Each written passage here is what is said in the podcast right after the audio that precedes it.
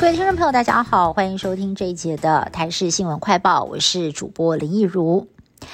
今天指挥中心公布本土确诊数又回到了四点五万例，比起上周二是增加了百分之二点五。指挥中心分析，疫情仍处高原期。而指挥官王必胜接受周刊专访时透露，如果接下来疫情稳定、低度流行，口罩禁令最快会在十一月分阶段松绑。不过，医疗应变组副组长罗义军回应，会看疫情走向来做检讨，没有办法确定是否会在十一月来实施。而新冠疫情爆发到现在，有部分的民众从来没有确诊过。医师黄立明指出，这可能是因为基因中病毒受体比较少，导致病毒无法繁殖，造成感染。而这样的天选之人，根据国际研究统计。只占全人口的百分之三。在外租屋要特别注意，尤其是看房时，每个小细节都不要马虎。有民众入住之后发现厕所没有排水口，前房东还要他拿拖把吸一吸就好，让他气到决定退租。文章曝光之后，有网友找到这处位在台北市金华地段的十五平独立套房，让人好奇，房东出租疑似有争议的房屋，如果租客一开始没有注意，事后才发现，这样还要履行契约吗？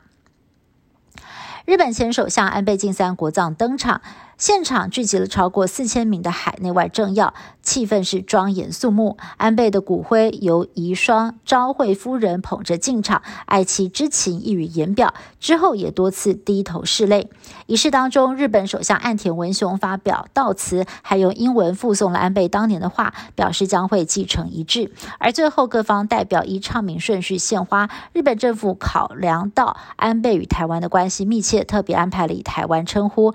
台湾日本关系协会会长苏家全等我国三位代表也在会场内向安倍召回致意。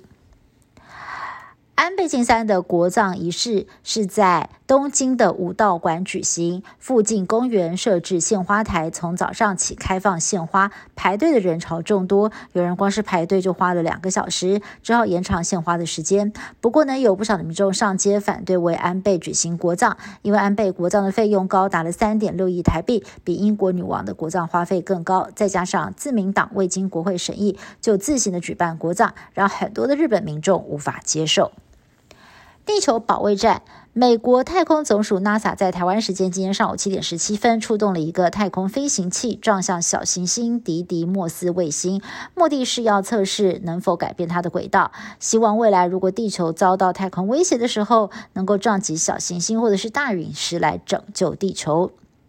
英国已故女王伊丽莎白二世过世之后，大家回想起女王生前最钟爱的宠物是柯基犬。而在国丧期间，很多的媒体不断的报道，女王平常跟柯基犬有很多温馨的互动，让柯基犬在宠物店的询问度大增。很多的民众纷纷想要牵一只回家养，也使得柯基犬的身价翻倍大涨，创下了历史新高。